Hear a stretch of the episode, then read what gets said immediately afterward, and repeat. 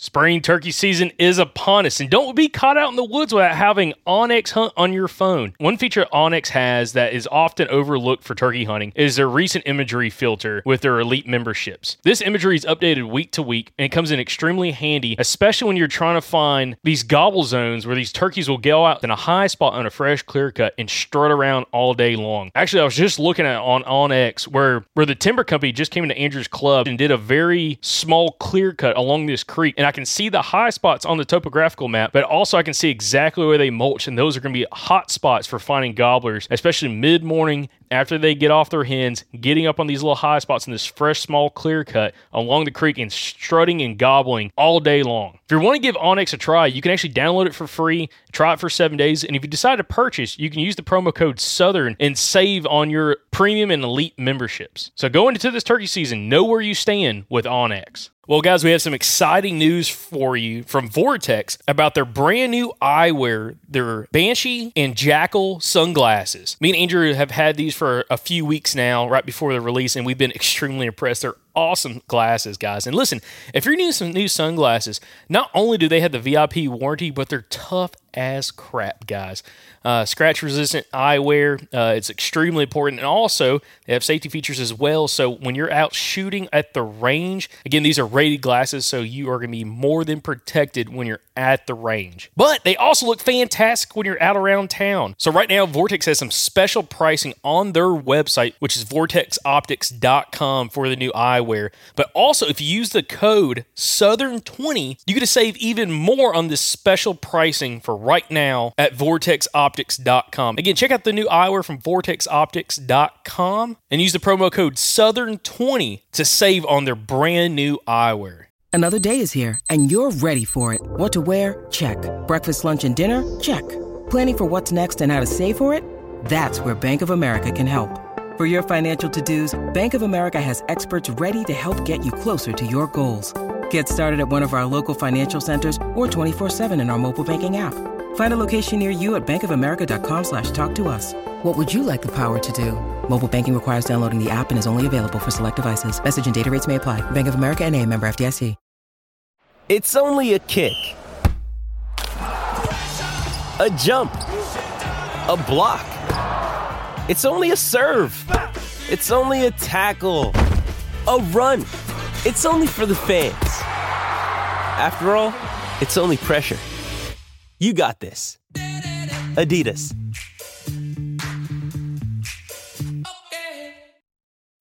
When you need mealtime inspiration, it's worth shopping Kroger, where you'll find over 30,000 mouthwatering choices that excite your inner foodie. And no matter what tasty choice you make, you'll enjoy our everyday low prices, plus extra ways to save, like digital coupons worth over $600 each week. You can also save up to $1 off per gallon at the pump with fuel points. More savings and more inspiring flavors make shopping Kroger worth it every time. Kroger, fresh for everyone. Fuel restrictions apply.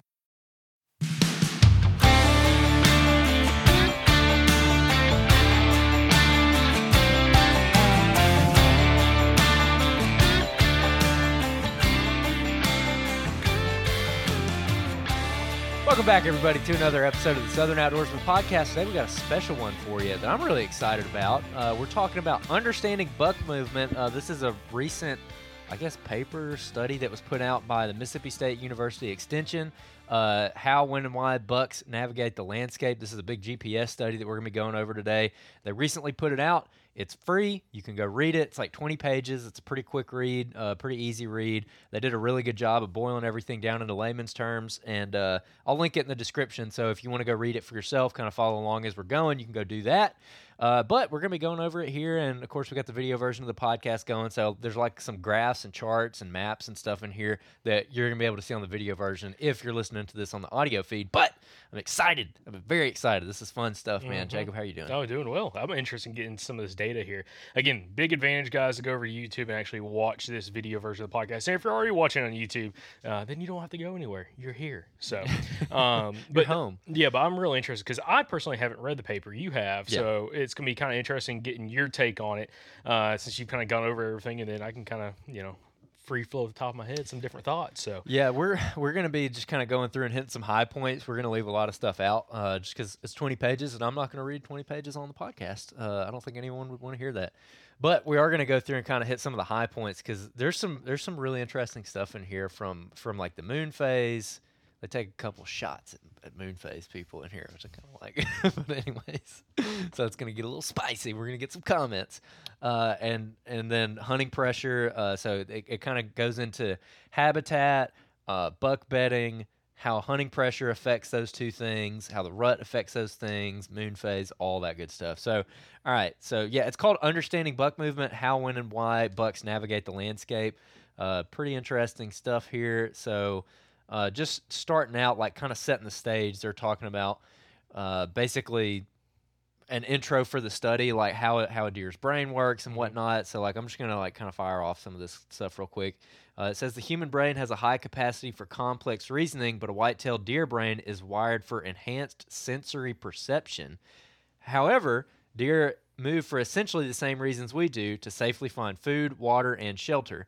Most deer behavioral decisions are driven by physiological processes related to survival, hunger, and reproduction, and are influenced by food availability and cover. So, um, I think that was just like a pretty fancy way of saying, kind of like what Josh Driver said in his episode. I keep referring back to that is like the deer are subconsciously reacting to stuff. Like they they don't think logically, um, and they even have like a little little graph in here that's thinking like a deer or a little little graphic, uh, and it, it's like a thought bubble above the deer, and it says, "Today I must get food, and here are my options for foraging areas." Some areas are nutrient rich, some are nutrient poor. Some are far away, some are close. Some have risk from predators, some don't. Okay, so those are your options. Some of them are dangerous, some of them are close, some of them are, are nutrient rich, some of them are, are terrible. Um, and then it it, it kind of has like this other little graph that says that obviously they're wanting to maximize nutrient quality and energy gain. So they're trying to eat the best food they can with expending the least amount of uh, energy that they can. So they, they want to go have a nice dinner, but they don't want to spend that much money. You know what I'm talking about? And then predation risk. They want to minimize predation risk and energy costs, so they do, they don't want to drive to the bad part of town and get dinner over there, you know, and they don't want to spend a lot of gas doing it. yeah, So it, it's really that simple. Um, and and so I, I don't know. I kind of think back on areas that I've hunted in the past and areas that are really good. And I think some of the pine thickets that we've been hunting lately, like where your brother just had success, kind of relate to this. There, and, and that's going to come in later. But initially, just like what is your kind of overall thought on, on that? Yeah, I mean, it makes sense. I mean, this is a conversation that's been discussed on this podcast before that deer aren't as complex as a lot of people make them out to be. Um, and they're not, you know, actively thinking, I should bed here because I can watch this parking lot and watch hunting Yeah. pressure. It's more like, Jacob's going to be here at three o'clock. yeah, absolutely. Yeah. So it, it's more so just, you know, they are focusing around everything they're doing based around, you know, these resources when it comes to food, you know, a little bit of water, but really food predation uh, with like security cover all in mind. So, you know, if, if they're using an area that they haven't been harassed in before by coyotes, you know, hunters, maybe black bears, all that kind of stuff, they're going to stay in those areas until it Yeah. forces them to maybe you know adjust their position. Um, but it's not like they're necessarily going to go out of their way to go do anything specifically uh, in between um, all the different other you know movement time periods. So um, it, it's again pretty basic understanding, but again this study is going to give us a lot more intel on specifically what these researchers had found, and I'm really interested in kind of seeing the movement and how that kind of played a factor, especially with like hunting pressure and everything else uh, because that's something we discussed about a lot before, which is the whole idea on, you know, whether or not, you know, how, or how much does hunting pressure affect overall deer movement in certain areas? Um, because we've we've talked to a bunch of individuals who said, um, you know, if you can like say here in Alabama on some of our pieces of public land, if you have three days to go gun hunt a specific property and a bunch of hunters flow in, and then after that gun hunt, you know, kind of you know probably Staffels movement, or is that the right Stifles word? Stifles movement. There you go. Um, You were close. and then the next, you know, couple days afterwards, they're kind of recovering. They're not running into people. They're not running into other hunters, and or as they would, you know, as deer would imagine as a predator. Yeah. And then movement kind of goes back to normal, and you can catch them in areas that you wouldn't have seen them more than likely. Yeah. You know, on one of those gun hunts when all that pressure was extremely high. Yeah, they had they actually there's a big section in here about that, and it's really interesting. So we're gonna get to it. Uh, deer may also venture outside their normal area by searching um, searching for new uh, sources of food or breeding opportunities. These short-term movements outside their area are called excursions. People also go on excursions, but we call them vacations or trips. Vacations are what the hell is that word? Anagal analogous? An anal how do you say that? Man, oh, you done bit off more than we could chew. You, you try to say it. No, I'm good. Just say- what? Sound it out. okay, maybe don't sound it out. oh god. Yeah, I don't know if I want to send out that word. All right, yeah, that one. Just because it could come off a little inappropriate, guys. if you're watching on the YouTube, you, you- all right. Anyway, golly, just totally threw myself off. Uh, da- da- da-. Uh, deer excursions can last for a day or several days and span several miles. Excursion events happen more often during the breeding season, so some of our movements are more likely uh, tied to mate search behavior. That said, excursions can also take place during the spring, summer, so not all excursions are related to breeding. So that's gonna come. I, hit on that because that's gonna come in later uh, talking about home ranges and how big some of these deer's home ranges are, and that that to me is probably like one of the more interesting things in here. Uh, and then and then they talk a little bit about their study area. So this took place in Mississippi. I think it was the Big Black River area of Mississippi. It was over a fifty thousand acre study area. Uh, it's all privately held, and all the landowners in here basically are, are deer hunters. So they're managing. It's kind of like a big co-op. They're all managing for uh, like trophy bucks. They all got food plots, uh, but it's kind of some of the main components of it are upland hardwoods, bottomland hardwoods, food plots, pine forest, and herbaceous. Herbaceous would be like uh, old field kind of habitat. Uh, so pretty pretty similar to what most people across the southeast hunt. Like if you if you hunt in the southeast, you hunt either all of those things or, or at least one of them, like the bottomland hardwoods, upland hardwoods, pine forest, herbaceous. Like that's super common across pretty much everywhere that we hunt in the southeast. Uh, so super relatable. Um, all landowners within the 50,000 acre study area shared the goal of producing older bucks for recreational harvest with an adult sex ratio of one buck to one to two does within our study area. A hunter harvest was the leading cause of mortality in adult bucks, but other causes includes vehicle uh, collision, EHD, and poaching. The annual survival rate ranged from 60 to 75 percent. That's kind of interesting to me because I kind of wonder about if this is like a this by all means sounds like a pretty well managed giant chunk of land where all these landowners are on the same page. They're passing probably three and a half year old bucks, and the survival rate's still 60 to 75 percent. I'm like, dang, what is it on you know our local WMA over here? You know, that's that's why you don't have very many older bucks. I saw someone highlight a study, and it might be part of this study or might be a different study, um, talking about like there is in some areas of the country there's upwards of like 35 percent uh, natural kill off of mature bucks or just adult bucks. I, th- I wonder what they classify as adult bucks. Is it two and a half year old, three year old deer? I don't know. Um, but anyways, it had they had a natural die off of between 30 and 35 percent in most in, in some areas of the study area um, due to uh, bre- breeding related causes whether they got too run down they couldn't you know find enough forage after the fact Oh. they died from sickness illness uh, but also died from uh, buck fights um, and, and that kind of aspect like taking the hunter you know the hunter side out of the equation the So hunter mortal- mortality. Um, and if, if that's the case like you know you're talking about a significant number of those deer potentially dying from natural causes outside of you know Yeah. hunter harvests and you know Yeah. even deal with you know probably coyotes and everything else. Because i think a lot that they had talked about in that specific study was just a lot of it are built around the breeding application of uh you know the cause of death. Yeah, I mean, and that and that goes to show, like, you know, if you have a hundred two and a half year old bucks, at next year, I mean, probably only about sixty of them are going to make it, you know, on most places, and then the year after that, you've only got sixty of them, and then probably between fifty to on the high end, like seventy percent of them are going to live. Mhm. And so you can see how it just gets whittled down. So by the time you get to that six and a half year old age class, there's a, a handful of them. yeah There's not there's not very many at all. Uh, A little bit more about the GPS that they used. Uh, our collars recorded a GPS location every 15 minutes from September 1st to February 28th, and every four hours from March 1st to August 31st. So, pretty detailed during the hunting season. This is kind of similar to other GPS studies that we've looked at. Uh, they're recording a location every 15 minutes, so it pings that, that deer's location 15 minutes during hunting season and for uh, four hours outside of hunting season, essentially. Oh, this is an interesting bit. This next bit, you didn't highlight that part, but that Yeah. kind of goes into this. So, all right, bucks are always moving, but their daily distance increased from 4,000 yards from October to November to over 6,000 yards from December to January. Which in this area more than likely is during the rut time period. So the rut time period is December, January. So, but I'm I'm just saying, early season they're still moving 4,000 yards a day. Okay, I mean, well, per for every 24 hour period. So Yeah. how much of that How much of that is at night? in versus daylight? Absolutely.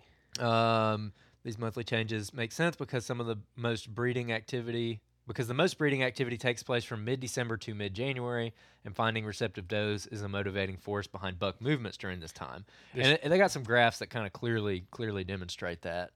Uh, total daily distance traveled, and it, go- it gets up pretty freaking high. Yeah, 7,500 yards. The the timing of the breeding season varies dramatically across Mississippi and much of the southeast. In our study area, peak rut during which 50% of does are bred occurs over 2 weeks from December 25th to January 7th.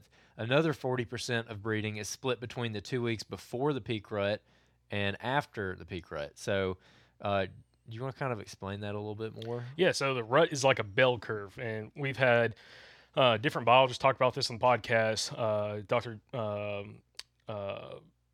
Mike Chamberlain, I almost almost said Taylor Chamberlain, which he's not a biologist, but he kills a lot of deer up in Virginia. um, but uh, Dr. Mike Chamberlain has talked about this, and, and other guys as well have been on the show, where that that rut bell curve, it, it just it, uh, the best way to describe if you think of a bell curve and how it kind of rolls up and rolls back down as it starts to go up you have a few does starting to come into uh, to, to come into heat and be receptive because of that typically from a hunting standpoint what we've seen is i'm going to take this out of the study aspect you see an excess of movement or a lot more buck movement especially as you're starting going up that bell curve before the, it actually plateaus at the very top because they're trying to search for those first few hot does that are coming in which they're saying this study is roughly you know 20% of those deer are getting bred on the upper end of the bell curve Yep. and 20% roughly on the back end of the bell curve. Mm-hmm. And at those parts of the rut, the early part of the rut and the later part of the rut, uh, that's where you can see a lot more excess movement. You see a lot of guys talk about this if they're hunting the Midwest, you know, hunting from like October, you know, 25th to November, the first, second, third, fourth, and that's kind of that upper, you know, that's as that bell curve starting to go up. See a lot of movement then, and then it kind of plateaus out because there's so many does coming to heat. Bucks really don't have to travel, so if you're not on a specific hot doe that has a specific, you know, buck on it, especially a mature buck you're trying to harvest, um, you might not see a whole bunch of movement at that time period. And then on the back end of that bell curve, as it starts going back down and there's less and less does in heat, you see a spike of movement. And you hear a lot of guys in the Midwest talk about this that a lot of times from like November 17th through 25th of November, when a lot of people are kind of probably back out of the woods, they're not hunting anymore, it can be extremely good time to hunt just because there's less does in heat. There's still some coming into heat, but those mature bucks have to travel a lot more in order to find those deer, which gives you a better hunting opportunity.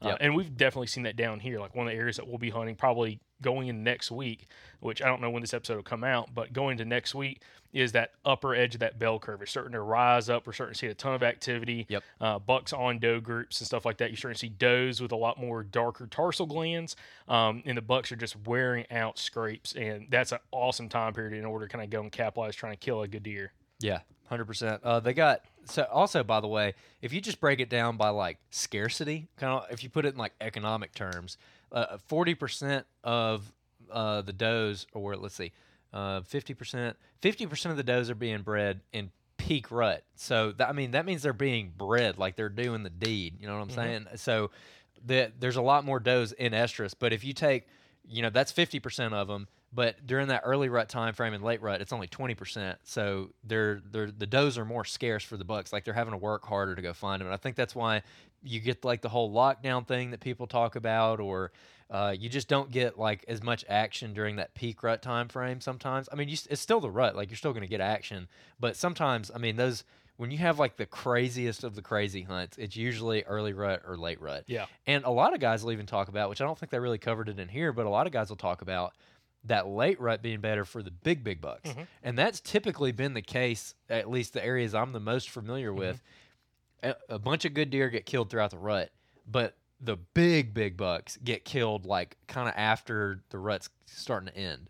In some cases, like especially growing up, you know, in this one area around here that ruts kind of early December, like that December 10th through 15th time frame is always really good.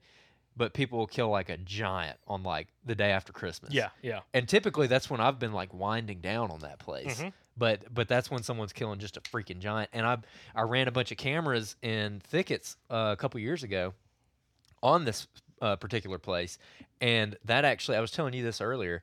In some of these areas, I was getting I was getting really big deer, like upper echelon bucks, on camera. But during the rut, I mean, this is in a bedding area, like in a thicket, and during the rut, they're in there at like 1 a.m., 10:30 p.m., like the middle of the night, and then after Christmas, like super late rut, after I've moved on and I'm hunting somewhere else, boom, those bucks are in there in daylight. You know, December 26th, January 1st, January 8th, you know, and it's just like way later than I'd typically hunt that area. So, Yep. uh, and I got another little Now, graph here. now, one thing you're missing. What? I don't know if you noticed something about that section we just read about, talking about the 50% and 40%. Left out 10 percent of those deer. yeah, I know. Where, where's 10% go? So it makes me wonder, and I don't know if they highlight in the study because I haven't read the I haven't read the study, so I'm kind of going along as the listeners and the viewers are right now, as Andrew's kind of read the study. Is it makes me wonder that 10% is these does that just don't get bred, or they you know it, they don't um, y y maybe they get bred but they don't you know take on you know how do, how am I putting this? Maybe they're bred, but they're not like uh, positively bred or whatever. Okay, Positively bred. Someone was, pregnant? someone was shooting some blanks. Okay, that's what I'm trying to get to. So, or it makes me wonder. You hear a lot of you, well, not a lot of people. You hear some guys talk about some hunters have been on this podcast and other shows as well, talking about a secondary rut. Okay, where like not all the does get bred, and then there's other ones that come back in heat, especially like say doe, you know, doe fawns, you know, like yearlings, stuff like that, and are bred at a later time. I wonder if that's part of this 10% that's not being discussed in this study Yeah. that potentially that's something that's taking place a little bit later on. Because the funny thing is, you always see people, and like here, for example, so in this mm-hmm. public land we're talking about, I have seen like good bucks, probably three and a half year old bucks. I'm talking about on a doe like it is their last their their, their last hope in the world to breed this doe going into March. Okay. This Yep. is an area that, you know, that definitely uh, you know, a lot of those deer getting bred in, in December. Um, I don't know if that doe was hot, but he was sure acting like it. Okay, grunting up a storm and stuff, going out scouting for turkeys, and there's bucks Could be. chasing does. Could be. And it, I wonder if just because the, the timeline of when they did this study, specifically on the breeding aspect, it's not you know keying in on any of that. If there was any doe fawns that came to heat a little bit later on, you know, a month, two months later, um, you know, they're not really tracking that kind of activity. Yeah, for sure. Um, they got a little graph here that, that it's another little you know deer thought bubble, and it's uh, thinking like a buck during breeding season. Today I'll evaluate breeding opportunities and eat, but here are my considerations for movement. Kind of the same thing as the last one. Uh, some areas have potential mates near estrus, some don't. Some areas have potential mates that are far away, some are close, some have competition, some don't. Some are nutrient rich, some are nutrient poor, some have risks and predators, some don't. So kind of the same thing, and, and this whole time they're trying to maximize their breeding potential and minimize their predation risk. Uh, and then kind of in the middle of that is eat enough to live. So just eat enough to not die, Yeah. which is why they lose so much weight, you know, this time of year. Now another segment you didn't you didn't highlight this, but I find this pretty interesting.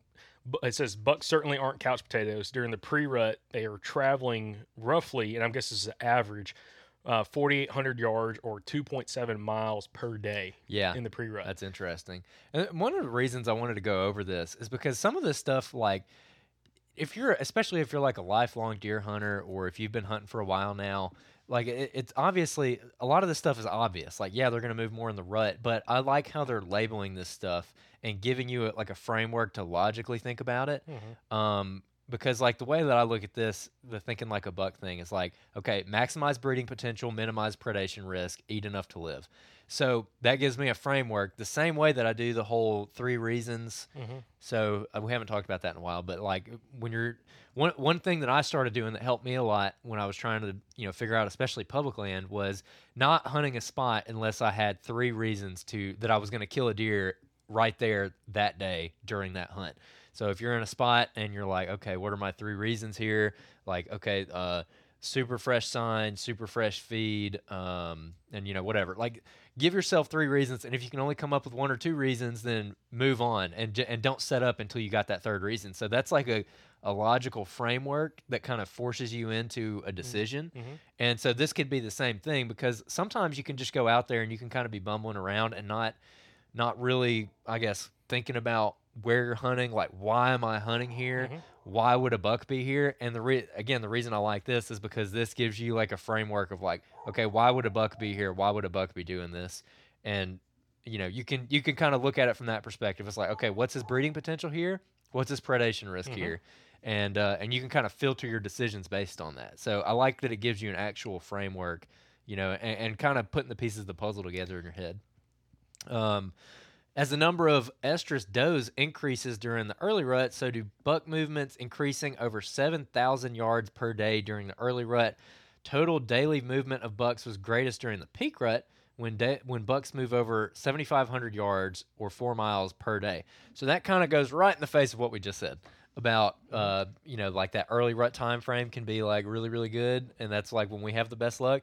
Well, this this says that they're moving on average more during the peak rut. So how do you take that? I mean, it, that's probably the case, but also I'll say this: this is an area, and they mentioned this early in their study.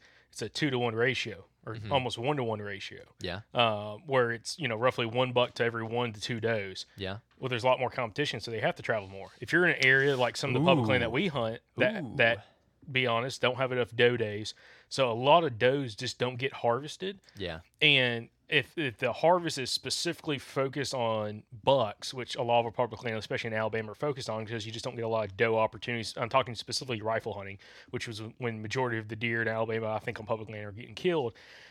You have, you might have, I'm just gonna throw a number out, five to ten does per adult buck. Okay.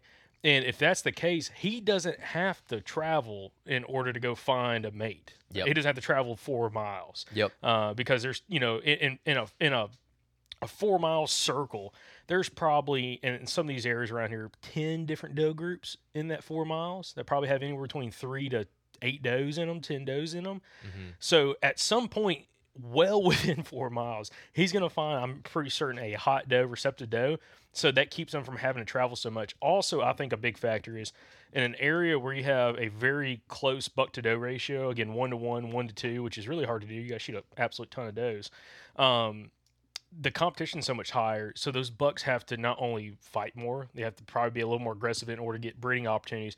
But because they're having to travel, when they get done breeding one doe, they might have to travel another couple miles to go find another hot doe. Versus again here in a lot of mm-hmm. areas that we hunt, because typically, you know, if you're seeing eight or nine does on a sit, and then you're seeing like maybe one buck, one little buck, or something like that. Yep. There's some mature bucks running around; they're just not showing themselves.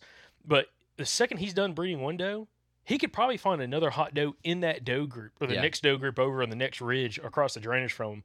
So he doesn't have to travel nearly as far when when it's so lopsided on buck to doe ratio. yeah, And this is an interesting conversation. Be it'd be fun to have with uh, like Alan Summerford with Land Legacy uh, over here in, in Hartsville, Alabama, about his thought process on that. You know, he's always trying to hammer does because if you if Yeah. you can balance out that ratio, especially you and all your neighbors, if you have some private land, again hard to do some public land uh, unless you're just a bow killing sob, um, is those deer just don't have to travel as far if they have so many different options. So I think that's a big difference between this and that's why I would take a little bit of this, like this aspect here, with a grain of salt. Um, because you know if you're in an area where it's very lopsided buck to doe ratios, I don't think the bucks have to travel nearly as far. yeah. No, I agree. I agree with that. That's a that- that's a good answer. Um, all right, this is where they take their first shot at the moon phase, people. Uh, hunters and many deer biologists claim that moon phase significantly impacts deer movements based on personal observations. When we break down our total daily movement rates into daytime and nighttime periods, we see results by moon phase are quite conclusive, just not in the way that we may have expected. Total distance traveled throughout the daytime and nighttime hours varies from day to day, with greater total movement uh, during the night than during the day. However, there is absolutely no pattern of variation that can be associated with the moon phase. So, here is the problem with that, in my opinion. I'm not a moon phase guy, but M- or moon position. Well, it says phase on here, but yeah. So when they say phase, So yeah, yeah. So there, there's a there's a little bit of a disconnect here. 'ca- because everyone has a different opinion on this. But like at least when I grow when I was growing up, it was always moon phase. It was never moon position. So I mm-hmm. think that's what they're trying to address here. But people would be like, okay, Yep. it's a full moon, it's this, it's that. So either a full moon or a new moon. So it's going off moon illumination, and it would be. During a full moon, you're gonna have it's gonna be terrible because the deer were up all night running around acting crazy because they could see. During a new moon, it's the opposite. It should be really good because they couldn't move as far last night because they couldn't see anything because it was so dark. Um, and basically, what they're saying here is that there's absolutely no pattern. Which I mean, I think the data probably demonstrates that pretty clearly. But the argument against like kind of the claim they're making here would be some people would say like okay well it's not a game of like total movement it's a game of when they're moving like what time of day that they're moving or and and how how um finite or how how uh how fine your your data is. So some people would say like okay if the moon phase is good then that if that gets him to move uh a hundred more yards than he would have, fifteen minutes earlier than he would have, then that's what you're looking for, like as a bow hunter. And like I don't think that they address that. So I don't think that I don't think it's conclusive from that perspective. I think from the new moon, full moon thing, maybe. Uh, but what's your opinion? I mean, if you look at the charts here, again, everybody's on YouTube, you can see this. It's all based around full moon, new moon situation. So when Andrew's talking about, he's not talking about moon pos- moon phase. We're talking about moon positioning, overhead, underfoot, um, and then also rising and setting moon, uh, which is very specific hours of a day when that all lines up. It's not like an all day thing. Um, a lot of the more successful hunters that we've talked to, they, they don't care anything about necessarily it's a full moon, new moon, anything like that. Like maybe it kind of plays maybe a little factor for but it's more so when's the moon overhead, when's the moon underfoot, when is a rising moon, when's the setting moon. If you look at a feed chart, like outdoor, like Alabama, Outdoor Alabama, their app, uh, which is what we use for our uh, game check and all that kind of stuff for the state and checking in on public land. They have like a feed time on there, and it will show you uh, like a, a major mo- movement pattern or feed time is moon overhead and underfoot. The minors is a rising and setting moon. Okay, now they don't look at that at all based off what I'm seeing here. They're just looking at full moon, new moon, and then you know everything else in between, and whether or not those actual moon phases had any you know significant impact on overall deer movement. Um, and that's not what I'm interested in because the thing is, if you don't look at those details of like those feed times that you can see in a bunch of different feed charts um, or movement charts that are all over the internet. It's not talking about like all day movement. It's movement during a certain Yeah. window of time of when you know potentially deer are active. Uh, I've tried to pay attention to it. It's something I don't like. If I see it kind of lines up where like uh, you know moon's gonna be overhead at seven a.m., I might get a little more excited. Yeah. But I'm not going to not go to the woods if, Yeah. if it didn't line up correctly. Uh, like the last couple days, it's been like midday, you know, moon overhead, and I'm like, you know, I haven't been able to hunt a whole bunch of midday, but we had camera. Now listen, looked at when our cameras went off. Now this is something that's a little bit different. Um, a few days ago, uh, Yeah. I think it was on Monday or Tuesday, we had a big flurry of buck movement. And there was a decent amount of movement 10, 11 o'clock in the morning. And that did line up with Yeah. the overhead position. And it lined up at my hunting club and on a piece of public land a couple hours away from here. yes. In Alabama where we have cell cameras. like at the same time. Yeah. So so I go back to this. so that was interesting. I- I'll admit that is quite interesting. so that's one thing I, I wish some of these biologists and researchers would look at that aspect. I don't care about the moon phase, more moon positioning, and just seeing if, if they you know find anything uh, of of value there. They may not. Who knows? Um, again, I'm not a ride or die moon uh, positioning guy, but uh, I just know a lot of successful hunters that do pay attention to the moon positioning overhead, underfoot, and definitely when it lines up really good with that morning movement or afternoon movement. Um, Crepuscular times. yeah, they, they seem to have an enhanced hunt specifically in some of those spots. So Yeah, interesting stuff. So we'll uh, we'll end up going back to the moon here in a minute. Um, but yeah, it goes through some hourly movement, a lot of a lot of graphs and stuff in Oh, here that are well, pretty cool. I want to go to hourly movement. So this is interesting. So there's a chart here uh, talking about hourly buck movement by rut phase. Um, it's showing no rut, pre-rut, uh, peak rut, and post-rut. And one thing that's really interesting is that movement you see, especially during the pre, peak, and post-rut, between roughly eight, yeah, eight, nine, almost ten o'clock in the morning. Um, and then it kind of dies back down. A little bit of move, uh, midday action around noon, and then of course it spikes around four or five o'clock at night. Hey, I'll, I'll tell you something else interesting about this chart. Check Mhm. this out. Average distance moved per hour is your y axis on this chart. Average distance moved per hour in yards. So this is saying like, you know, like 9 a.m.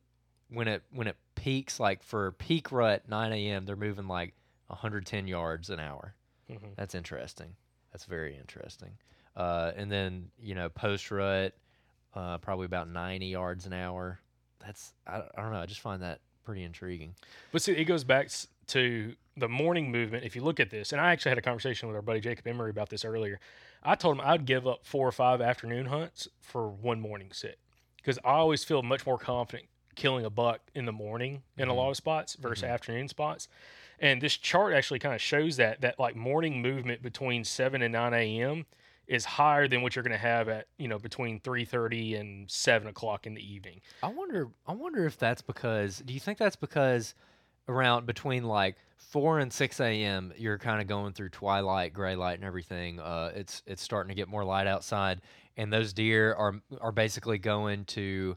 Like some people would say, they're going to an initial bed. This actually is going to be this is coming up in a 2nd in this mm-hmm. study. But they go to like an initial bed, mm-hmm. and then you know later in the morning they kind of shift and they're going to a different bed, and then they're going to a different bed. Maybe kind of going further back into that cover, or or working their way, kind of hopping from cover to cover, and that's why you see that increased morning movement. Because like by 10 or 11 in the morning they're they're finally getting to their final destination which on this graph it you know between basically 11 a.m and like 4 p.m uh, it's saying they're moving like 60 yards an hour well 60 yards in an hour i mean that could easily be them just like moving around in a little bedding area Yeah. you know that doesn't, that's not necessarily them traveling. Now, I'll say this: what is, and they probably don't have it on here, but this is what drives me crazy. I would, I want to be a consult or consultant for one of these studies. Okay, why can't they have this broken down by age class of bucks that they have collared?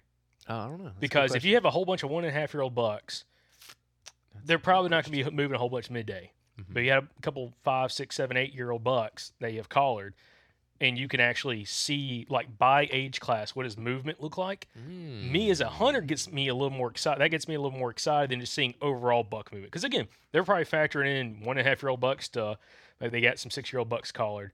And there's a lot less six year old bucks and there's Yeah. one and a half year old bucks. So if that's the case, it's already going to skew the data points to kind of lean more towards a younger age class deer. yeah that's a good question So that drives me up a wall a little bit because you hear a lot of guys talk about, you know, really good midday movement, especially with mature bucks. And this kind of shows a little bump in activity. But again, if you have a bunch of, you know, if we talked about earlier, like the survival rating, you know, every year you're losing, you know, 30 to 40% of that age class structure due to, you know, hunter, hunter mor- mortality, natural mortality, all that kind of stuff. That means at the age, the more mature age class structure, say five, six year old bucks, you're going to have way less of those. So their data entry points are going to be less valuable in an overall study if you have, you know, three or four times the amount of younger bucks, say one and a half, two and a half year old bucks compared to like those five and six year old bucks. So it's going to already skew the data. So that, that drives me up a wall because I can I can already tell they didn't do that. calling them out. Uh, and then they have some other graphs in here. Uh, this one we, we didn't really touch on this, um, but you can you can go again read this. It's linked in the description uh, to learn about uh, total distance versus net distance, which is something that they looked at in here. Meaning, total distance would be like let's say the deer moved 2,400 yards during a day, but from where he started the day and where he ended the day is 1,300 yards. So that's his net movement. So, you know, it's not like he walked from point A to point B 2,400 yards in a straight line, you know. Uh, so that's kind of taking that into account. It's kind of interesting. Um, and then, all right, here we go. Focal areas. This is interesting. So this is buck bedding. This is where they're talking about basically buck bedding.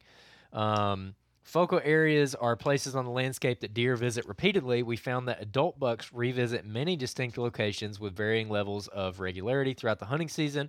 We identified these areas based on the movement characteristics of deer and determined areas where they were showing concentrated movements, and in parentheses, slower movement rates with lots of turning, like our movements at home. So you think about walking around in your house, you're doing a lot of turning, you're doing a lot of misdirect, like, you know, you're walking into the kitchen, then going into the den, then going to the bedroom, then go to the bathroom. Uh, we do not know exactly what is holding the buck in the area. Most likely he's resting, aka bedding. Uh, but nearly all of our adult bu- bucks are showing these repetitive movements, shifting. This is this is the interesting thing. Shifting areas frequently. Seventy-four percent of them changed focal areas every six to ten hours. So hunters should expect bucks uh, to use many areas rather than a single sanctuary. Hunters and land managers should recognize that bucks will use multiple, multiple focal areas during hunting season.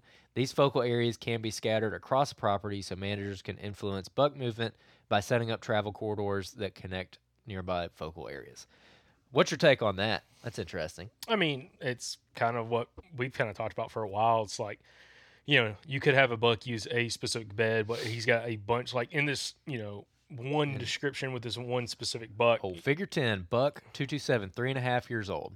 This is him December 20th through 26th. So presumably this is in the rut. Three and a half year old buck in the rut. He's got one, two, three, Nine. four, five, six, seven, eight, nine, ten. Oh, I can't count. Golly. I can't read. You can't count.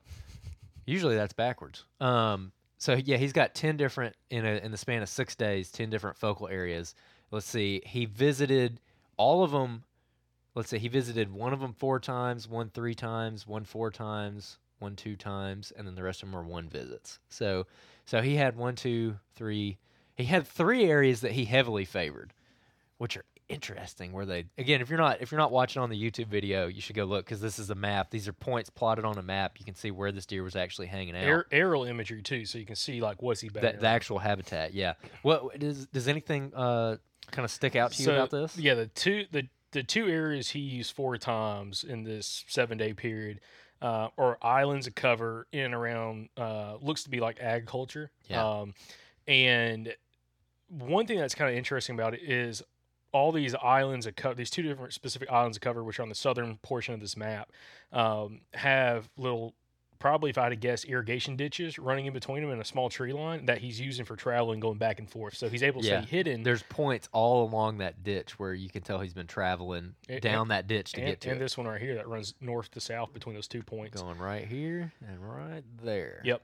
Better be watching on the YouTube video. Yep. So um, th- I think that's a, a really big factors. Like you know he's not just betting out on an island of cover. He's having different ways he can go back and forth in between these locations. Um, and also they're not. Uh, oh, see, he's got a scale on here. Um, Half mile. yeah. So I mean they're not. Yeah, they're definitely not huge little pockets that he's that this buck specifically using um, to kind of move around in. But more than likely, anytime you get like these little pockets of trees like this, these little island trees, especially in and around agriculture, because they can get sun from almost you know 360 degrees around them, you're going to have a lot of thick cover typically in those little pockets, unless it's like giant mature trees, which it may be, but more than likely it's going to have a lot of brush and everything growing in it. So he's probably going to have really good security cover. There's probably going to be plenty of browse in there for him to feed on, um, but also it's an area that he can potentially, you know, depending on where he's bedded, he can hear or see something coming from a distance. Yeah. Um, you know, so he probably feels fairly safe in those locations. Yeah. Uh, compared to some of these other sites that he visited just one time, uh, which uh, you know this is during that time period of the rut. He may be kind of just bedding in and around where some other doe groups are at and trying to keep tabs on them. Uh, and then you know for these other couple of visits, um, you know he's just kind of again bouncing around from spot to spot. Yeah, this is one that doesn't have uh buck 273. Uh, So it's a different bug. different bug doesn't have a map beneath it but it's just kind of it's kind of showing you like his web of activity like what that data actually ends up looking like and how he's how he's traveling between bedding uh, areas. And, and you can see like these big long arms like those are his excursions. And the the walking would be like you're just travel. That's a green line. You can see this big long green line goes way out here. And then when it loops around it turns blue. That's feeding or tending uh, so like that's where he slows it way down and, and he's kind of taking his time through there and then it turns green again and he goes whoop, back into his little home range. Man, I'm, I'm about colorblind. It was hard to tell that went from green to blue. yeah, right here you see Yep. that edge. So so that that's uh oh my gosh, what I do? Okay.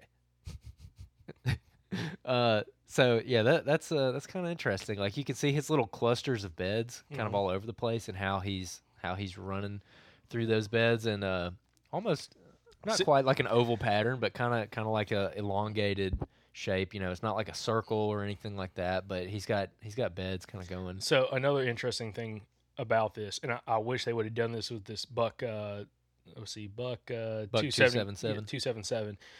Is I would love to see the, the points of where he's traveling because to me, one thing you can learn about a lot of these GPS studies that they actually have aerial imagery, and actually not just showing you pins of where the deer are at, but showing point of travel. Uh, kind of like in this example with Buck uh, 273. Again, guys, go to YouTube so you can watch this.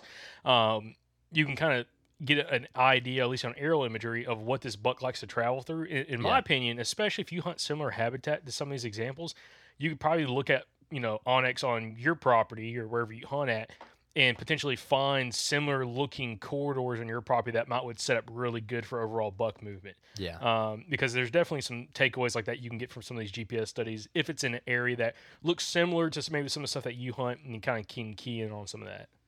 Yeah. Uh, let's see. The, these other graphs: time spent and behaviors uh, during the day. So they're spending most of their time bedded during the day, obviously. So no, nothing, nothing very surprising there. Again, go look, go look at these graphs and everything uh, for yourself. Go pull it up. It's in in the description. Uh, daily movements of adult bucks were usually contained within an annual home range of about 860 acres. Annual home range of 860 acres. So for the whole year, he's living in roughly that on average. However, the tremendous amount of variation among individuals makes it difficult to state with certainty what any one buck will do. The median annual home range was about 860 acres, but 27% were less than 500 acres and 25% were greater than 2,000 acres. So that's interesting. Uh, and they get a little bit deeper into this here, uh, stating about one third of adult bucks were mobile. So they break it down into some bucks are mobile and some bucks are sedentary. Uh, about one third of their bucks were mobile and had a migratory lifestyle with two distinct seasonal home ranges. For example, toward the end of August 2017, Buck 297 traveled from the northwest about two miles or 300, uh, 3,500 yards to his other home range, which he occupied until late January. So for hunting season, he just freaking checked out in August. You know, like when everyone has that giant velvet buck on camera and then he just freaking disappears. So he just he he leaves in August. He's there till January. During the last few days of January, Buck 297 made a reverse movement along the same corridor and returned to his southeastern home range and remained there until August 2018 when he again traveled to his northwestern home range just like the year before. So August, he's like, I'm out. I'm going to and they actually have this buck plotted out over here, which is super interesting. Houndstooth Game Call's Dixie Hen Slate was just voted the overall best turkey call by Field and Stream Outdoors, and trust me, it's super easy to run and be extremely dynamic when you're in the turkey woods. Now, we've mentioned a couple of these calls in the past, like the Spur Master and the Success Call in a past episode with both Gary Vines and Lyle Gilbert of Houndstooth Game Calls. And it was funny enough, y'all actually bought every Spur Master call and Success Call they had.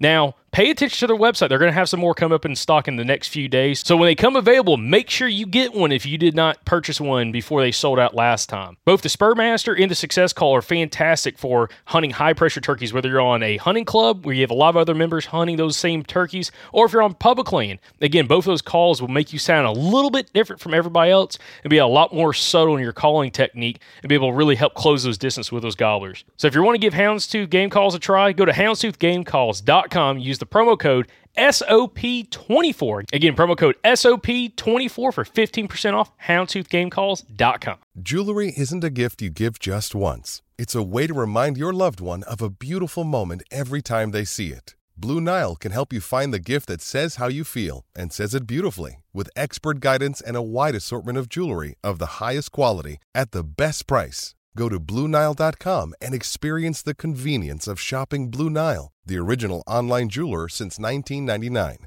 That's BlueNile.com to find the perfect jewelry gift for any occasion. BlueNile.com.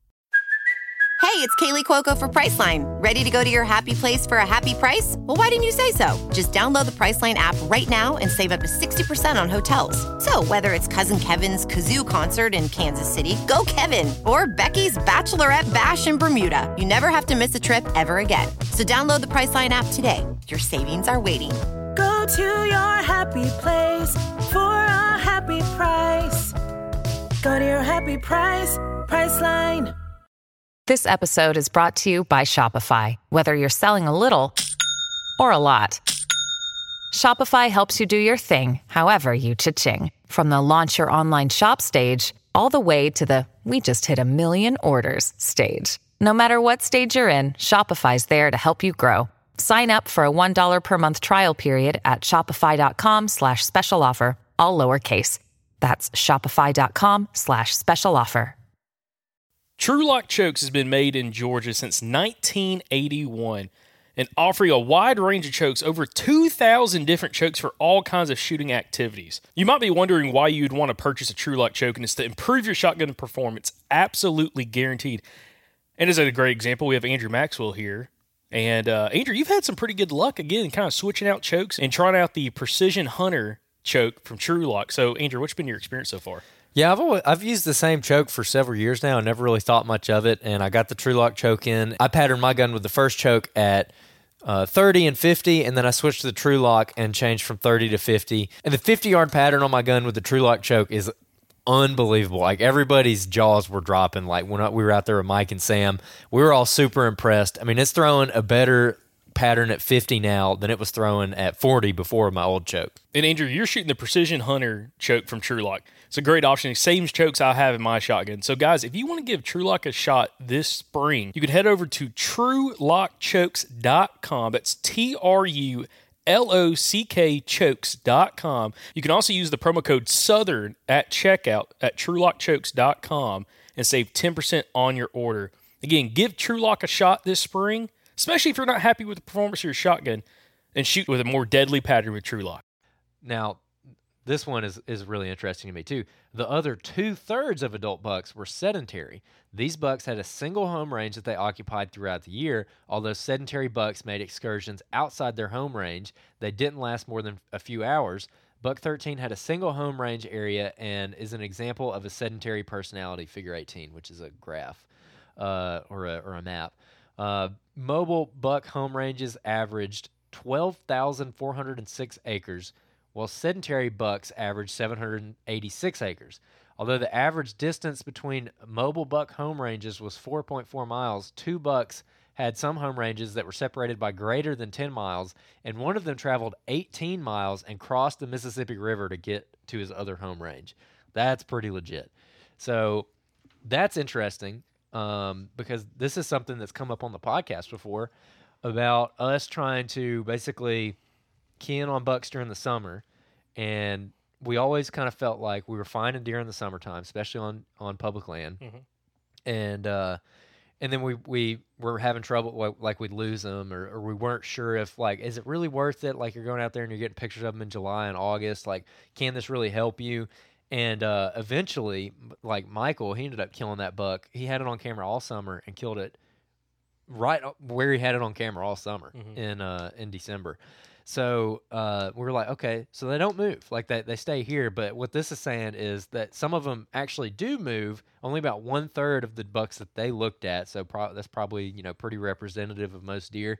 Uh, about one third of our adult bucks were migratory, and so the other two thirds are more sedentary, and they have they have that smaller. They don't they don't basically check out and just completely move. So their home range might vary in size, which we're going to get into a little bit deeper here in a second.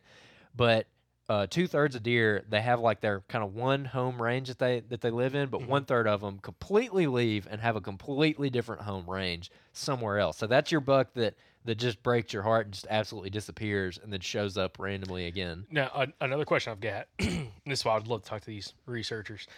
Um, if I had to guess, this fifty thousand acre piece of private that's got a bunch of different landowners in here is probably fairly high managed Yep. property. Yep. Okay. Mhm. I'm curious to see what it would look like in a very unmanaged property, or, Mm. or you know, say piece of public land, and the differences there. Would Yeah. that still, you know, one third still be migratory and two thirds would be sedentary, or would it be flip flop potentially? And, and how would that kind of factor? Because I go back thinking like some of these guys say that are hunting, you know, some of the mountains, say you know Appalachian mountains, not Appalachian, Appalachian. Okay, Throw an apple at you. and uh, you know some of those areas especially if there's not quality forage and you know maybe a bad acorn year Mm-hmm. all those deer could become migratory at that point instead of you know sedentary and really kind of focus on the spot. So I wonder how much that kind of differs in different areas um, with that specific you know um, statistic. They they kind of get into that here in a little bit. Uh, and then I got some graphs, you know. So this is like showing a buck that is, you know, it, it just visualizes what they're talking about. So he's got this one very distinct home range over here, and then he's got a little trail of points going way over here to the, this other home range where there's just points absolutely stacked on top of each other. And you compare that to more of a sedentary buck, and he just he just has them all in, in one spot. You know, they're all Hey. there's a big giant blob of points. Hey, that that uh, sedentary buck number thirteen. That's how I want my, my turkey pattern looking like with my TSS. um, all right.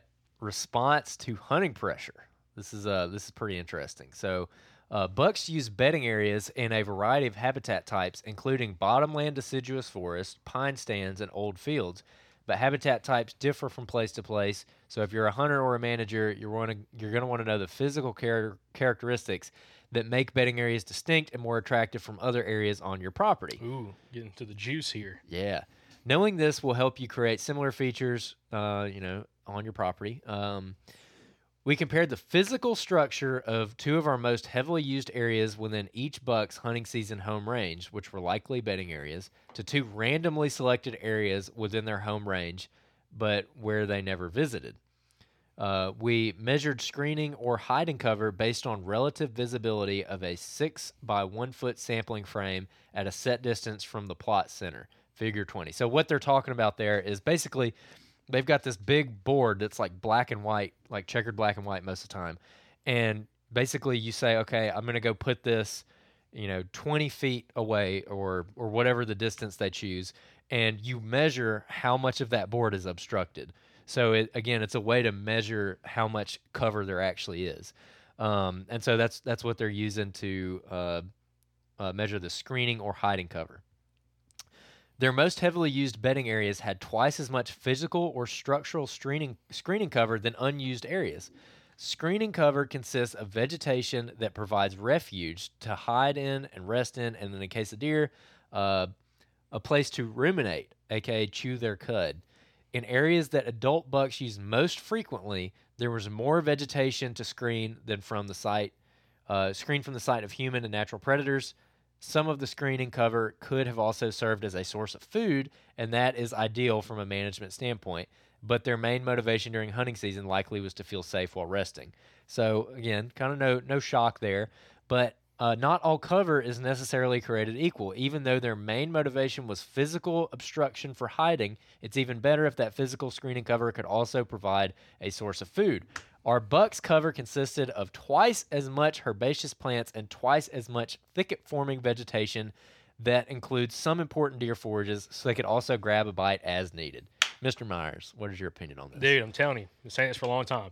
Bucks bedding in a pine thicket. Okay, there's briars, there's honeysuckle, there's all kind of forage species of plants growing in that stuff, and that is exactly like they haven't said pine thicket. That's the first thing that came to mind. Like Yeah. you got this greenbrier, you got honeysuckle, you have all these different forbs that are growing up in these spots that again, physically you can't really see into, but a buck can navigate it. He can lay down. He can hear predators are coming. If anything Yep. comes in, he can hear them. A lot of times he's not seeing them. And another thing that they've mentioned, just because of the screening cover, more than likely how these bucks are using it. I'm, I'm curious. I don't know because I haven't read this study. If this is setting up more so for what we've talked about in the past in the podcast of a I call it like a hearing based bed or scent based bed where like they can't visually see out from their bed necessarily. Yeah. They're bedding in cover that they can't see out, stuff can't see into them, but something tries to come in there, they can hear it or potentially smell it in, in some cases. hundred percent. And this is uh this I like this because this for me kind of again just kind of closes the book on on a lot of buck bedding. Uh, what's the word I'm looking for? A lot a lot of um a lot of information out there that, that again may be relevant in other areas specifically Other like regions up of the north country. oth- other regions but down here you can you can go and you can find deer beds on the edge of a pine thicket looking out from that pine thicket but when it comes to bucks specifically i don't think that they're using those like sure you might jump a, a buck out of one every once in a while that ha- rarely ever happens to me. Mm-hmm. Very, very rarely. You might jump a deer, and th- there's a lot of confirmation bias that goes into this because I've been with a lot of different people in the woods, and I've been guilty of this myself, mm-hmm. where you hear this buck's going to be bedded on a point with the wind at his back, looking out of the cover, watching down, and you go easing down there and you blow a deer out and you don't see it. You're like, that was a buck. You have no idea if that was a buck. That's a hundred percent confirmation bias, and you're complete. You're just you're you're guessing that was a buck because you want it to be a buck. Yep. And and the reason I bring that up is because I, f- I chased my tail with that for like years, and it never really led anywhere. And then we got a hold of the Auburn GPS uh, data, which is on our Patreon, and lo and behold, like all of the all the focal areas, exactly what they looked at on here, we did that on our own thing. All of those daytime focal areas are like in the cover. They're not on the edge of the cover. They're in it. They're 40, 50 yards into that cover, sometimes right smack in the middle of it.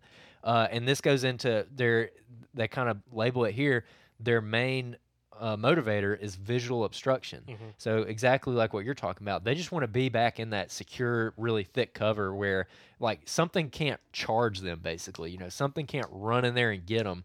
They can't be seen. Like they want to be like visually hidden, and they're going to use their senses to detect whatever comes in there because you're not getting in there quietly. And I think that's a difference between what a lot of us southern hunters deal with compared to more the guys in the Midwest, where maybe like their thick cover because the winters are so harsh. Like you're not going to have greenbrier and s- stuff like this still Yeah. like leafed out in you know December, January. Yeah. like it's going to be a lot more dead in the woods.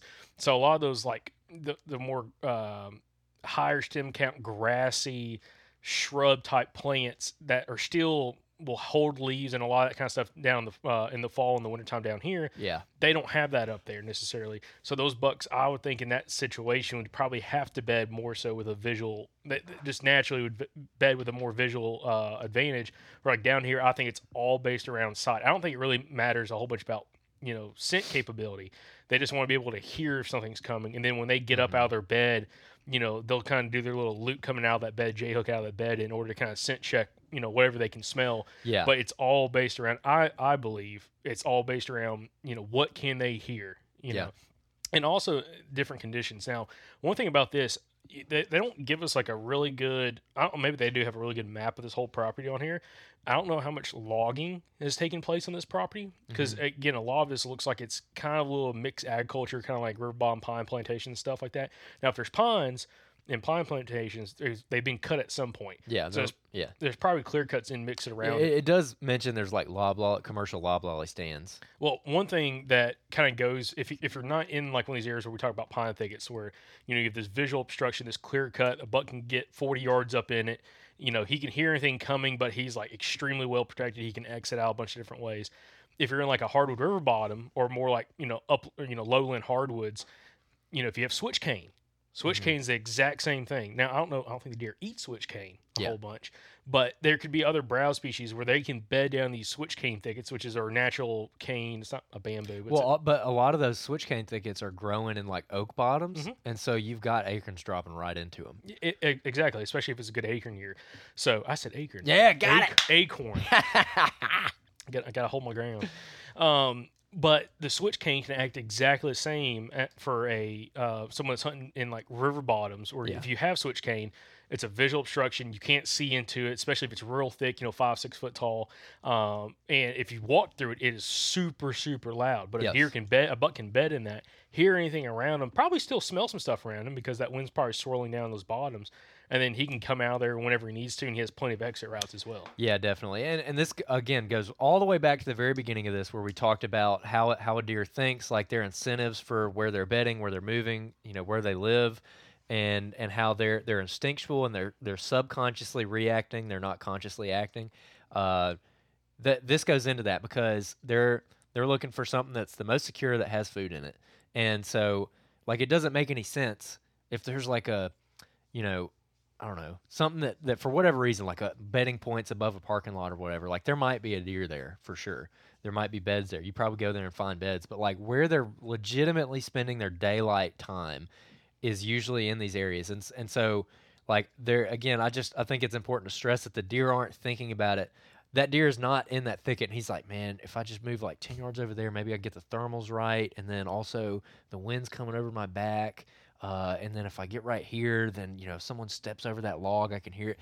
That like, dude, he he's a freaking animal. Like he's just going up in that thicket and laying down. Mm-hmm. You know, and he's and he's in there because you, you can't see into it, and there's food in it. Mm-hmm. And so again, this That's- gives you a framework. and again, that's something I think is very specific to the southeast. Is you don't have even if you're in ag country per se, there's still going to be some kind of browse species. If you're in this, the deep south, especially where like Yeah. we don't have harsh winters, there's going to be something for them to eat on. Which I, again, I think that's a big difference between us and the upper Midwest or a lot of the Midwest, where like they Yeah. again harsh enough winters. Unless they're eating woody browse, there's not a whole bunch for them at that point. So they're going to destination food sources, whether it's ag fields, whether it's giant food plots, whatever it is. And I think that's a big difference down here that stifles movement even more so because the bucks don't have to leave the bedding area to go feed if they don't want to. 100%. So like again, goes back to like when we talked about earlier in this podcast. In Alabama, on some of these public land pieces, when they have a three day gun hunt, if it's not during the rut and the buck's not going up checking for does or chasing does, if he doesn't feel like he needs to leave that bedding area, he doesn't have to because he's got all the food he needs in that general area. Yeah. And that's what makes it so hard in order to get a visual uh, observation of a buck or even get an opportunity at them because they're bedding in areas that have food for them. Like Yep. they don't have to leave.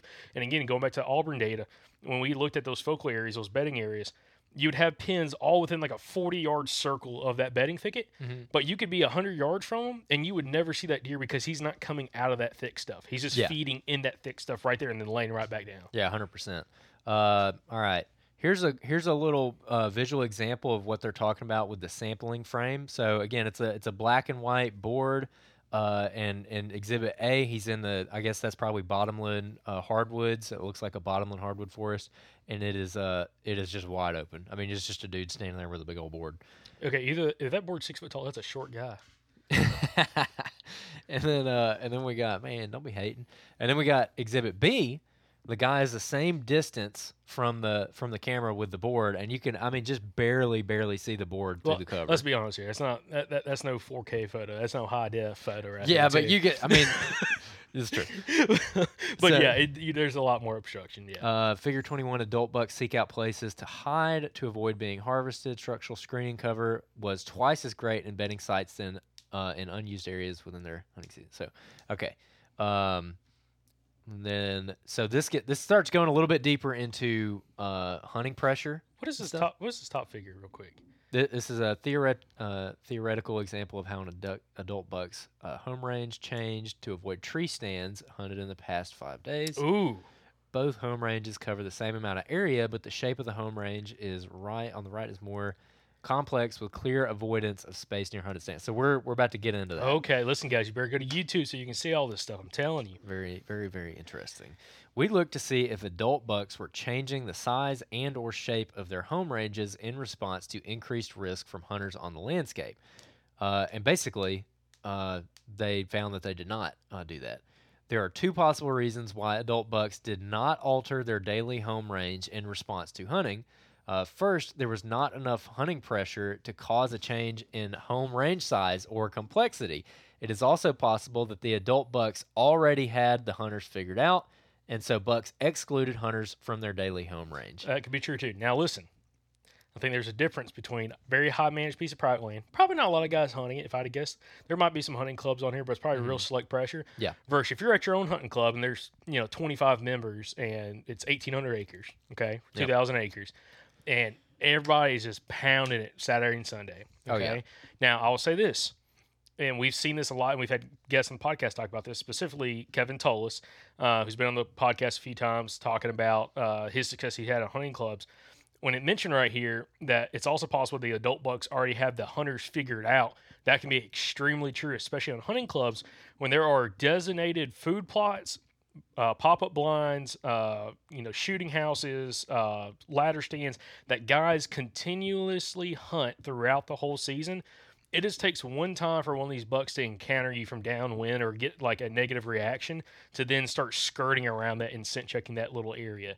Um, and, and to me, this kind of comes back to the advantage going back to being like more mobile hunting where they're using a saddle, lock on climber, and not always hunting the same spot, but constantly kind of like if you have a certain area you're focusing on, always try to change a little bit different position so that you're not always sitting the exact same tree where you know a deer after you know one or two negative encounters can start sit checking you, which is what's being shown on this uh, diagram here. Yeah, and I, uh, just to go a little bit deeper, uh, um, if the bucks are not changing the size, they could change how complex the shape of their home range is. In this case, if prey alter their behavior within their home range to mitigate risk, then traversing a larger area or having a larger home range size does, not necessarily expose the animal to increased risk.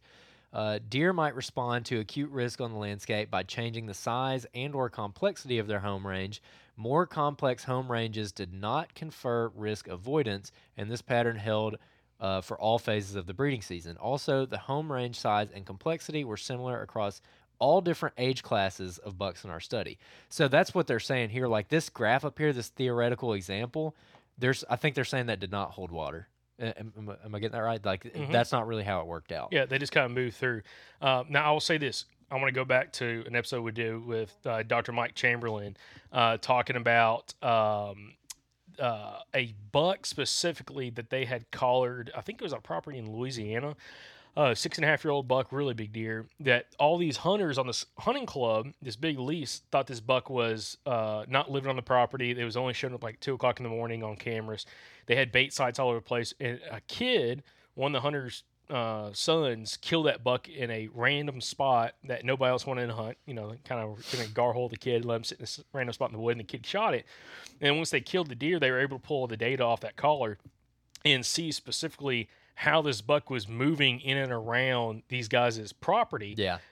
In and around their stand locations, within 200 yards of their stand locations, but he was always, from what I remember in the conversation with uh, Dr. Chamberlain, was saying he would downwind check a lot of these locations. Like he wasn't going to food plots, he wasn't going to corn piles. He was kind of staying downwind of all that kind of stuff and just meandering through the property. But he was living there the whole time. But these guys just randomly would get him on camera during a couple weeks out of the year during the rut, and they just thought the buck wasn't living on the property. He was living there almost year round. Yeah, hundred percent. So we're gonna dive into hunter activity here. So they actually do describe how the hunters were using this property and the amount of pressure they're putting on it, and essentially, wait, what? No, keep going. Okay. Uh, preference for hunt locations will obviously change from hunter to hunter and with available vegetation types. Uh, blah, blah, blah. Documented deer preferences for vegetation types. Uh, we took it a step further. Hunters certainly use stands in the natural vegetation, i.e., the, the hardwoods, um, but not nearly as often as the modified habitats. Compared to the selection for natural areas, hunter selection was two times greater for locations with feeders five times greater with locations for summer food plots, and nine times greater for locations with winter food plots. So basically, everybody's hunting feeders, food plots. uh, of course, you're yeah. Yeah, the the choice to hunt over food plots and feeders makes sense because da da da da da da da da. da. Uh, this means that areas in and around food plots and feeders would be the greatest risk of uh, for deer during the hunting season. These preferences may not be surprising to hunters in the southeast, but wait until we compare hunter preferences with the preferences of our adult bucks. All right, let's dig in. All right. Deer can adjust behavior quickly within a few days to significant hunting activity. An MSU Deer Lab study in Oklahoma showed that deer increased their daytime use of cover by 240% by the second weekend of gun season. Their behavior shift produced positive effects for them. Hunter observations of collared bucks known to the, be in the hunted areas declined by 62% by the second weekend. Deer selection of the natural habitats in our Mississippi study area showed a striking pattern with hunting pressure or risk. During the lowest risk days, when bucks when uh, fewest num- when the fewest number of hunters were afield, the bucks were choosing upland deciduous, pine, herbaceous, and bottomland areas at greater rates. So essentially, open woods.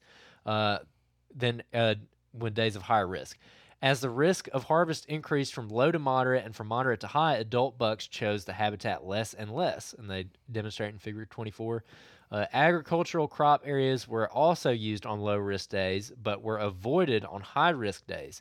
These patterns suggest strongly that adult bucks minimize their use of areas with heavier hunting pressure. There is even a tipping point for hunting risk above which adult bucks choose to not be in the areas with greater risk. So let's look at this diagram real quick. So this is something interesting. This goes back to what I was going to bring up before we started reading this. That's why I wanted you to keep going.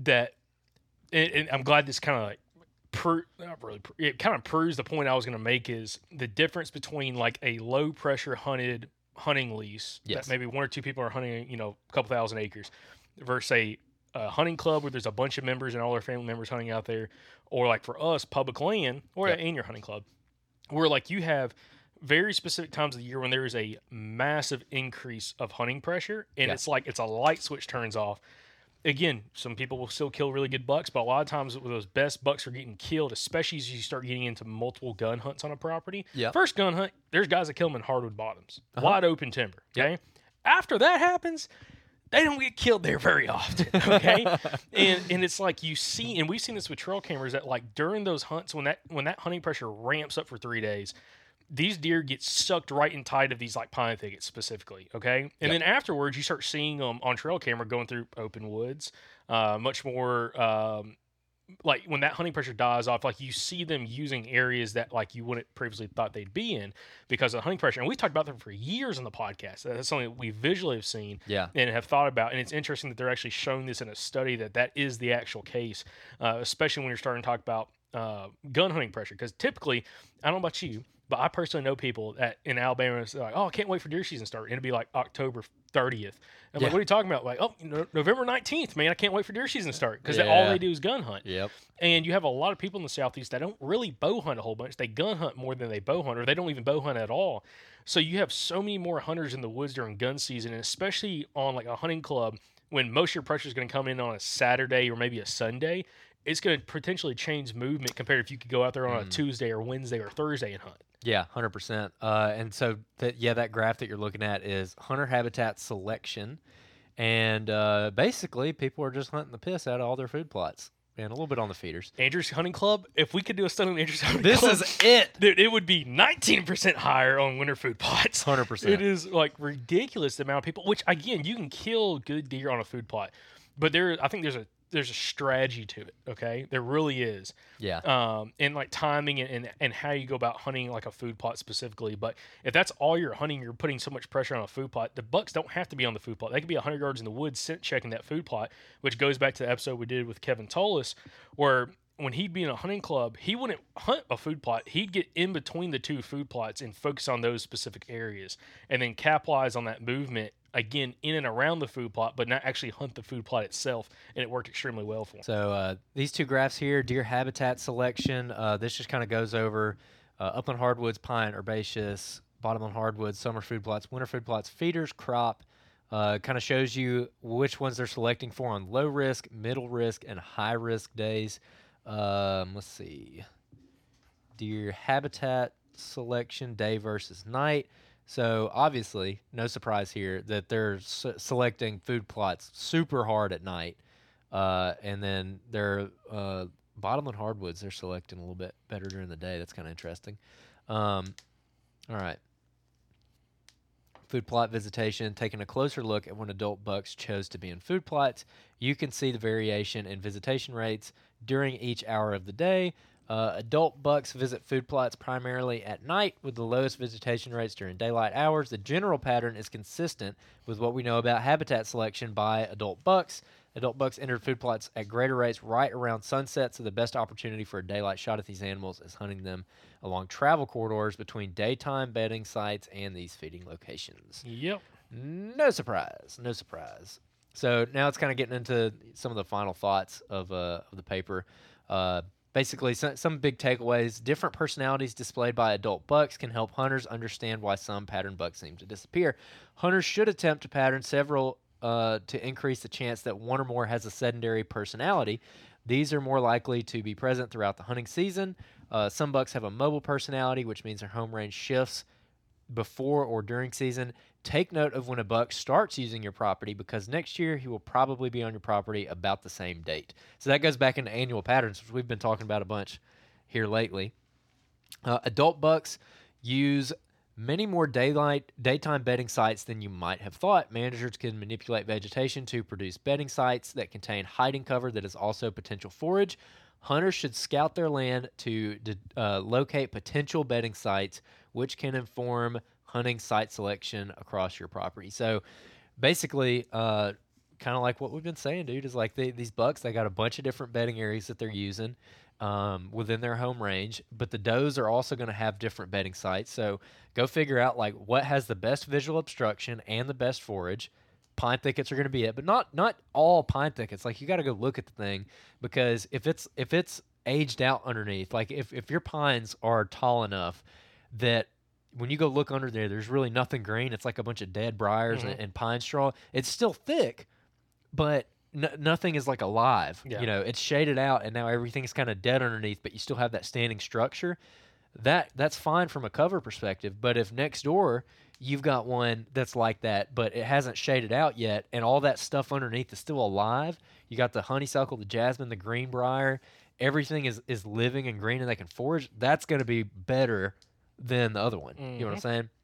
So again, this is giving you a framework, like a very defined stuff that you can go out there and say, okay, this is better than that for this reason, and you can go out there and kind of think of it logically from that perspective. Locate a bunch of those, and then go locate the the best, safest way to get between all of them. Path of least resistance. That's the safest, in my opinion. So okay, bedding area. Here's four different bedding areas on my property that that deer. They look really good. I've confirmed that deer are using them. All right, where are the terrain features between all of these that are going to cover deer where they're going to avoid the most of the hunting pressure? You know, like my club is again a great example of this because people are just hunting those food plots. So these deer will walk through some pretty open stuff because nobody hunts it. On the WMAs and, and national forests that we hunt, not so much. No. Not so much. You're looking for like a thick corridor Mhm. between the two. Um, um, okay. They take one last. They take a parting shot at the moon again. Enjoy your hunt whenever you have the time to be afield. Don't worry about the moon phase when planning days to hunt, as our results show no effect. However, to maximize observation rate of mature bucks, make sure you plan time in the woods during the peak rut. Go. Boom. Awesome. Boom. So, uh, so yeah, again, you can go and find this uh, in the description. I linked it down there. Of course, you can go watch it on the YouTube video to kind of follow along.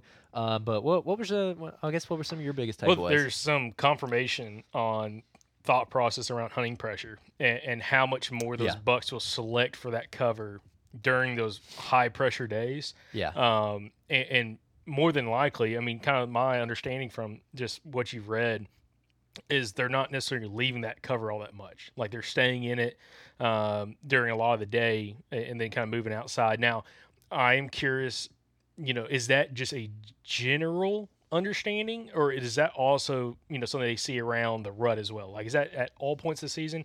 Or does the rut change that a little bit more? I I would love to get some more in-depth context on that. Well, maybe we can get these these guys on uh, sometime in the off season. That's kind of what I'm hoping. Um, I don't know if they'll listen to this or not, but I would love to to sit down and kind of step through this with them, uh, either whoever compiled this or some of the researchers. But like you know, that's just really interesting to me. Like during the lowest risk days, when the fewest number of hunters were afield, the bucks were choosing basically the the areas where they're more likely to get shot. And uh, it's just again, it's just great confirmation like you're talking about. I mean, the thing, the Oklahoma thing, uh, in Oklahoma showed that they increased their daytime use of cover by 240%. So all that to say that when the pressure is really low, like they will bed out in the open. They're not they don't just live in the thickets 100% of the time. When the pressure gets high, we're we're you got to remember we're talking about this from like a mostly public land guy perspective mm-hmm. and the biggest difference that I've seen between private and public land, like a hunting club versus WMAs, is on public, like you guys are in the woods. They're hunting the woods. They're going and hunting. They're using woodsmanship. Ain't nobody doing that in my club, man. Which is funny because, and I've talked to some individuals, they've mentioned this, because so many people are so focused on getting away from the food plots and everything, you can actually kill really good deer on food plots on public land. A hundred percent. It's completely backwards. It's on public. I've seen some nice, nice bucks on public, and we know people who've killed 140 inch deer on food plots On on, food public plots. lands. And uh, uh, yeah, so that's just that goes to show that it just depends on where your your hunting pressure is Yeah. at. So like we're we're so focused on the pine thickets, and we're so focused on like, hey, these deer are in the freaking pine thickets, like they live in that thick stuff, because that's what we're used to. But if you're you know, we've had a couple people writing in with like, you know, like the guy from our last Q and A who had Mhm. 120 acres. Like, if your 120 acres is like like very very low pressure, like that deer could just walk through some open stuff. You know. And I want to clarify something. When it said you, you just mentioned that uh, in this Oklahoma study that their use of daylight cover increased by 240 percent. That's not their betting in necessarily that cover. They're they're traveling and staying in that cover throughout the day. So Yes. just clarification. It's not like they're just betting in it the whole time. They're just they're staying and moving in that di- more dense cover than more in the open woods to, per, yes, per se. hundred percent. Um, I would love to break this down. They're talking about deer moving like you know seven thousand yards a day or whatever. I would be very curious of how that breaks down into just daylight hours. you know. Absolutely. Uh, and they have it because they have the data points. They just didn't publish. they have it. I, I know they have it. All right, Bronson Strickland, where are you at? All right, see, see, does he, they got names on here about who did the study? Yeah, Bronson Strickland. All right, all right. Uh, Steve Demarais, um, Rebecca Kane, Ashley Chance, Yeah, we, we need. Colby Henderson. When hey, give give a shout out to all these people. Let's see who. Can All right, reach out. Bronson Strickland, uh, Steve Demarais, Rebecca Kane, Ashley Chance, Colby Henderson, Garrett Street, uh, Luke Res- Resop, William McKinley. Uh, appreciate you guys putting this together, man. This is fantastic, and y'all did a really, really good job with it for real. Uh, super helpful, super digestible. And a shout out to you guys. We'd love to get a couple y'all on the podcast to talk Do, a little uh, bit more let's do a roundtable, man. We'll come to Mississippi State. We'll drive on over to Stark Vegas, talk to y'all. Yeah, because I, I would love to dive into this even even more so. Where some of those? I want to talk to some of the grad students who's been going over some of the data and be like, all right, listen, you need to pull some more of the daylight activity on this stuff. Um, Man, and, and also, I want to see it broken down. They they have to have the details on like the age structure of the bucks that were collared. Yeah. And I want to see the upper tier. Like, let's weed out the two and a half and three and a half year olds and one and a half year olds. Let's look at four and a half and older Yeah. and seeing how similar or how different it is. Because again, you're gonna have less four year olds, four and a half year olds, and three year olds. You're Yeah. gonna have less four and a half year olds, or you're gonna have more four and a half year olds than five and a half year olds. You're gonna have more five and a half year olds than six and a half year year olds. And I'm interested that upper tier, of, you know, four and a half to six and a half, of what those deer did compared to these, you know, this, you know, general study of you know these bucks. In Yeah. adult bucks, I want to see what they classify as that because I think it's probably two and a half year old or older. Mm-hmm. So I don't know. It probably does say at the top. I don't. I don't think it's two and a half. It's it's most likely three and a half and older. Uh, I'd have to. We'd have to scan through here, but I've seen other stuff that they do, and they never. I've never seen anybody include a two and a half as an adult buck. okay, So it, it's most likely going to be your three and a half buck, uh, three and a half year olds uh, and older. So, anyways, uh, go download this, go read it. We left a lot of stuff out. There's a lot of really, really good details in there that you can go key in on. Uh, but again, just food for thought. Uh, like I said, I'm gonna I'm gonna beat the dead horse. Like it's a framework that you can now apply. So think of this like that. You're like, well, they move more in the rut, duh. Well, yeah, but th- this gives you like a way of thinking about it you know where you can logically apply it and you know not just kind of go and throw darts at the board but you can actually say does this meet this this and this criteria you know for your area. So uh, that's it because because i mean we got a we got one of the areas that we're hunting right now more of our big wood settings. It is not thick like what we're normally used to hunting. Uh, these deer are walking around in wide open woods because absolutely nobody hunts it except us for the most part. Um, and there's not a lot of like that herbaceous uh, or like pine thicket type cover. There's no pine thickets there, so the, but I still see a lot of this kind of um, holding true to that area as well. So again, you're using that framework. Like, okay, what area does he have the best forage that he doesn't have to go as far for? What area do these does have the best forage that they don't have to go far for? Um, stuff like that. So Yep. so anything else? no, it's pretty awesome stuff. Hopefully, we can get some of these researchers on, biologists on to do a Yeah. little roundtable, a little more in depth breakdown uh, of this study and some more studies. So, uh, appreciate you guys watching because, again, if you watch this, you got a lot more out of it than just the audio listeners. If you're an audio listener, go over to YouTube, go watch this episode. I promise you, you'll get even more out of it. Um, and just appreciate y'all, again, watching, listening to the podcast. Appreciate y'all sharing the podcast. If you've enjoyed this episode, share it with a couple buddies. Maybe it'll uh, help them out. Maybe, you know, if, if you're in a hunting club, maybe I wouldn't share this with a bunch of your other hunting club members. I always say that.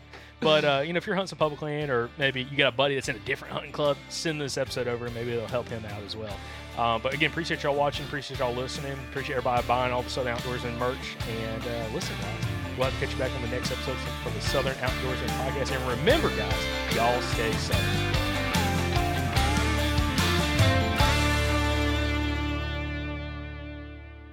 Y'all go ahead and write down the dates June 28th through June the 30th. Go ahead and just mark those off your calendar so you can be at the Dalton Convention Center in Dalton, Georgia for the 2024 Mobile Hunters Expo. Y'all heard a, a ton of content from that expo last year that we posted. Uh, we talked about it a ton. Look, if you're the kind of person that listens to this podcast, this show was literally made for you. It was literally designed for you, which means you're going to love it. You know, all the best companies in mobile hunting are going to be there. A lot of the best deer killers in the southeast are going to be there. A lot of our past podcast guests are going to be there. It's just it's going to be an incredible event. And hey, if you've been looking to either get into a saddle or maybe a mobile lock-on setup or just a different kind of tree stand setup, I'm telling you it's worth the investment to go to this show because they're all going to be there and you you will get to try all of them in person before you buy it. So you don't have to order something online and then wait for it and then try it when it comes in to see if you really like it. You're going to get to go put your hands on everything all in one day, test it all out and figure out exactly what works best for you and have it taken care of before deer season starts. So, like I said, go ahead and put it on your calendar, guys. It's a no brainer. You got to be at the show. Again, it's Friday, June 28th through Sunday, June 30th in Dalton, Georgia. We absolutely cannot wait to meet you guys there and talk hunting. So we'll see you at the 2024 Mobile Hunters Expo in Dalton, Georgia.